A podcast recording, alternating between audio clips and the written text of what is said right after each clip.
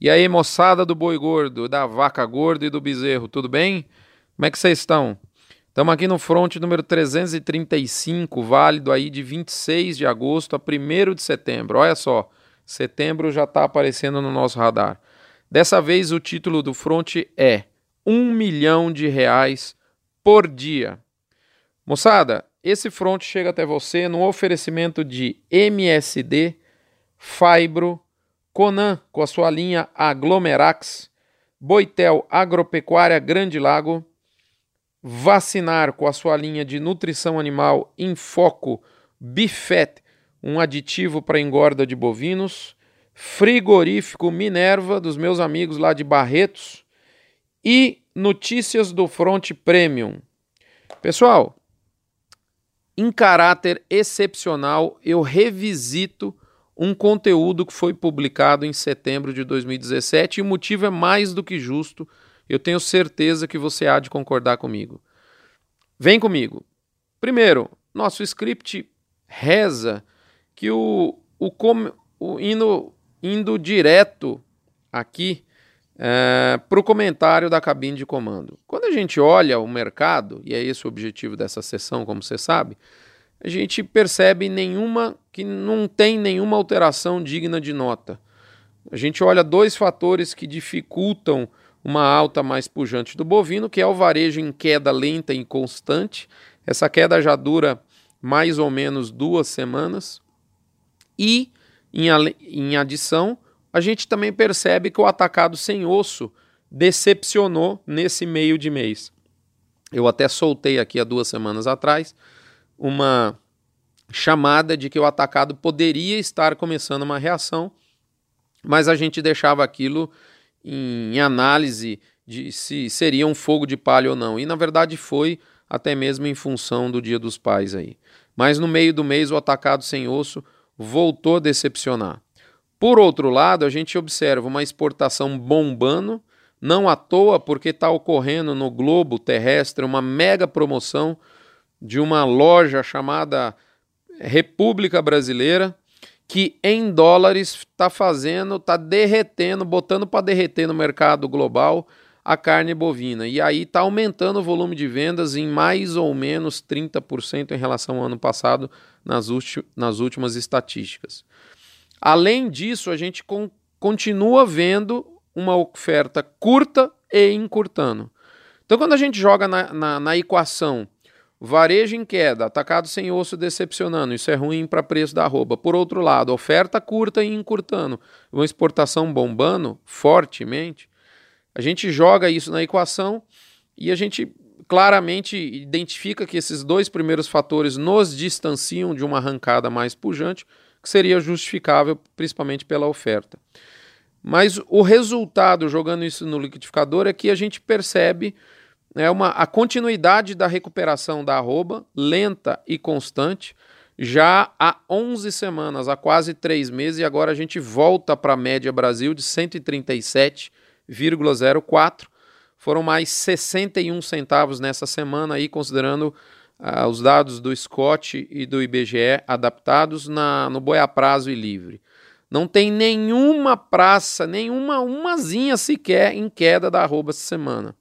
Quando a gente olha do lado dos destaques positivos, continua havendo um, um revezamento entre as praças, e a gente pode citar dessa vez Triângulo Mineiro, Norte de Minas, Rondônia, meus amigos aí da Rondônia, Cacoal, Ji-Paraná, né? Tocantins, seja do norte, seja do sul, Pará e Mato Grosso do Sul. Até mesmo São Paulo dá uma, uma requentada né, na, nessa semana e, e é o que a gente percebe aí nos dados da, da, compilados aí é, muito bem, como toda semana pela Scott. Do ponto de vista prático, para você que está negociando animais nesse momento, a gente consegue ver um personalité bem frequente para lotes maiores, lotes de perto da indústria. A gente consegue ver um diferencial de base encurtando, que dá fôlego para praças. Então, se você está aí fora de São Paulo, fique atento. E a gente, por exemplo, já viu boi confinado beirando 140 lá no nortão do país. Bem norte, viu? Não é sul, não, estou falando norte. Né? A indústria luta para não deixar o boi com a corda e está, diga-se de passagem, cumprindo muito bem o seu papel, tentando preservar ao máximo as margens, garantindo liquidez para a cadeia, como tem que ser. Não adianta a gente ficar nervoso com a indústria, não. Ela está certinha. É, o que a gente percebe de maneira clara é que não tem nenhuma sala de compra do Brasil querendo perder animais prontos e a preocupação do comprador de boi, de boi gordo está, diria, na flor da pele. Procura, e mesmo em confinamentos e lotes menores, está grande. E vaca, então, nem se fala. Meu amigo, se a carne com osso tivesse reagindo, ia ser lindo para a indústria e para o produtor. Como não é o caso, o máximo que eu posso dizer é segue o jogo. Moçada, recadinho da mãe Diná. Esse é bem direto, curto e grosso. Abre aspas. Frigorífico, você entende, meu amigo, agora o valor das parcerias com grupos de produtores? Fecha aspas. Não vou dizer mais nada, mãe Diná falou e disse. Fica a dica. Hora do quilo. Abre aspas. Tem muito boi gordo vazador de fronteira estadual. Um passa. Fecha aspas. Foi um passarinho amigo meu que me contou. Se não tivesse ocorrendo isso aí, ai, ai, ai, o preço das, das praças de fora de São Paulo e mesmo de São Paulo seria outro. É só pensar, moçada. Boi, boi de fora de São Paulo entra em São Paulo e ajuda a arrefecer a locomotiva de preços do Brasil. Ruim demais isso. Podia ter mais fiscalização na fronteira, hein, moçada? Huh. To beef or not to beef? Sabe uma coisa que é interessante notar? A indústria não. Desculpe. Não está indo no sentido de reduzir seus abates. Em outros anos, não sei não, com esse nível de oferta que a gente tem, eu acho que esse, esse remedinho, essa, essa ferramenta já teria saído da caixa de ferramentas. Por que será? Será que tem alguma coisa a ver com os 30% quase de adição de volume exportado em relação ao ano passado? Acho que é uma boa pista. Inclusive, moçada, a Rádio Peão aqui de Goiás anunciou que tem gente grande pensando em aumentar o abate. Hum, em plena, pleno momento de oferta restrita. Enfim, é Rádio Peão mas vamos ficar de antena ligada. É assim que funciona. De fato que eu não estou vendo frigorífico bambear o abate fácil, não. Vocês concordam comigo? Moçada, vamos agora para a última coluna, o lado B do boi. Vocês já escutaram uma frase assim, ó? Aquela ali é fazenda de médico. Dá uma olhada ali, ó. Eu já escutei várias vezes essa frase, meio que em tom de deboche, para te falar a verdade. E o que, que esses que citam essa frase falariam de um hospital de fazendeiro, já que é aquilo ali é fazenda de médico e aquele ali, ó, que é um hospital de fazendeiro. Pois bem, a gente tem um no Brasil que por um por um acaso, não por um acaso, melhor dizendo, é o segundo melhor do mundo para câncer.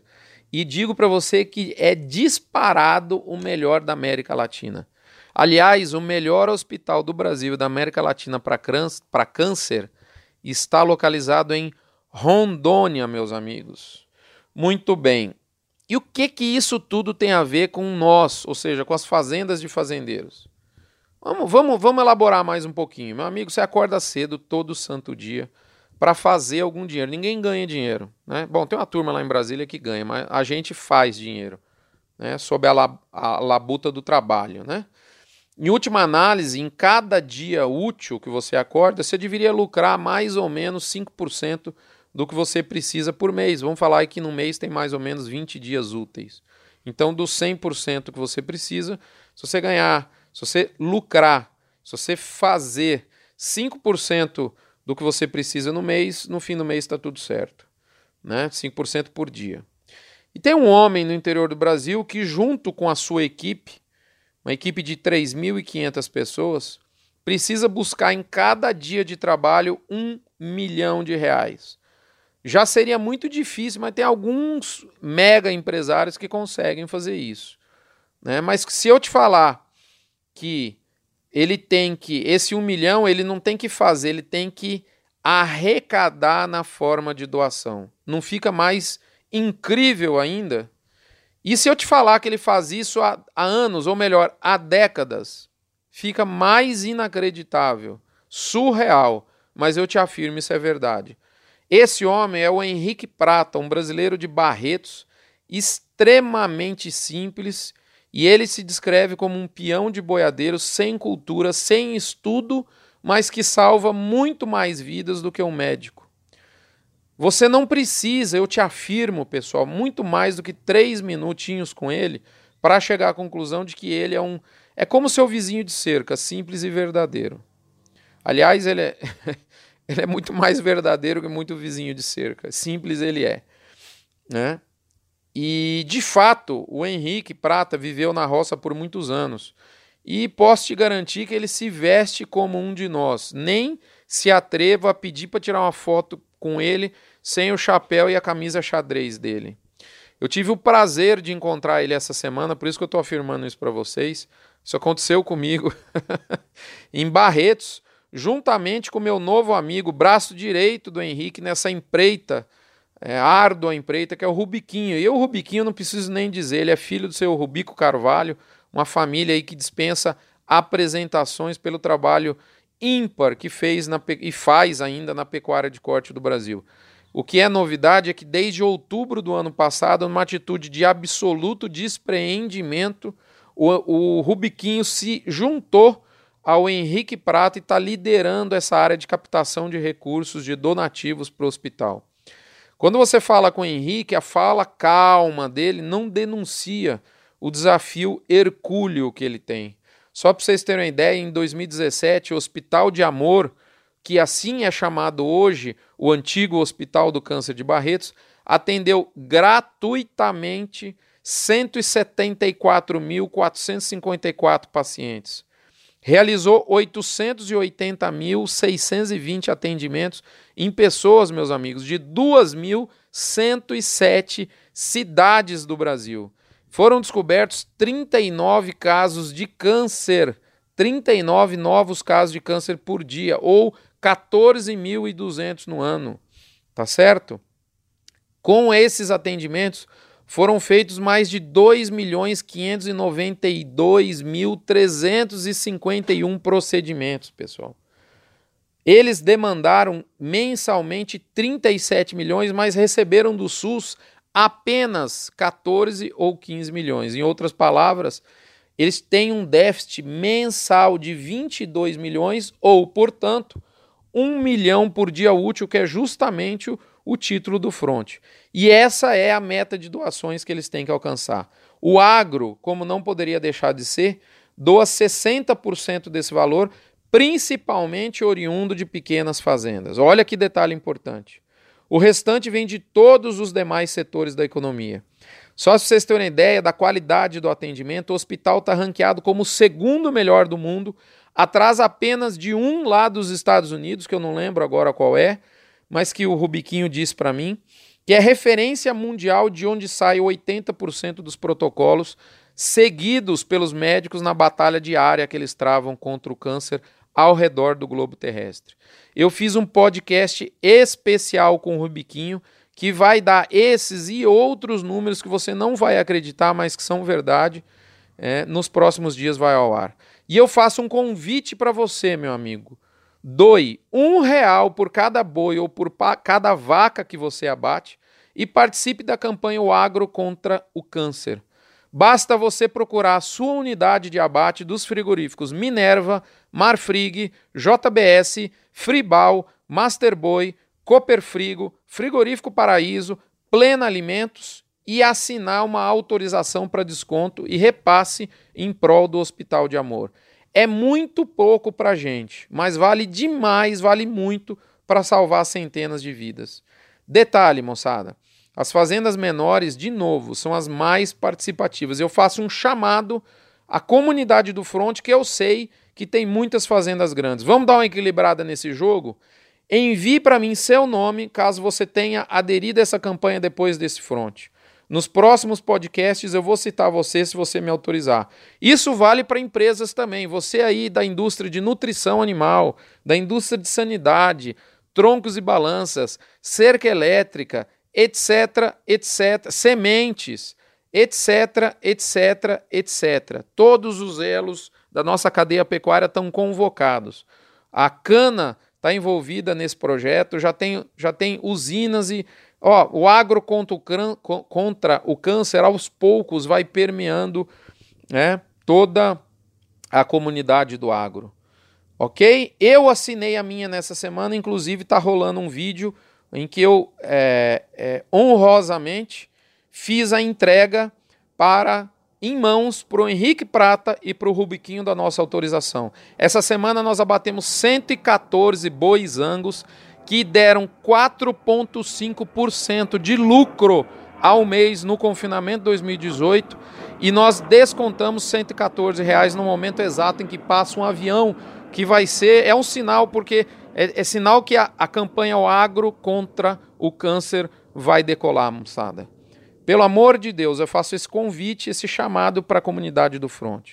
Para finalizar, moçada, eu posso garantir para vocês que eu conheço várias fazendas de médico que são referências positivas do ponto de vista de produção. E conheço algumas também que são referências negativas. Nesse caso lá do Hospital do Câncer, a gente tem, Hospital de Amor, a gente tem um hospital de fazendeiro.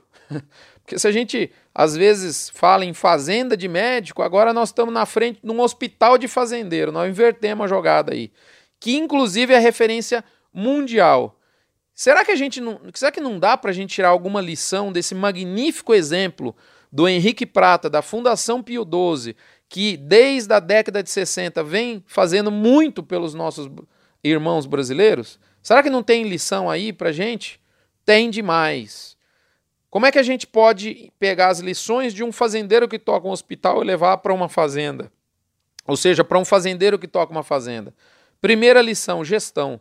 O Henrique diz que gestão é muito simples, é aproveitar ao máximo os recursos disponíveis, implementando exclusivamente o que é certo e honesto. Ele gosta de falar que faz para os outros o que, o que faria para ele mesmo. Pessoal, uma frase do Maurício Palma que faz exatamente nessa linha.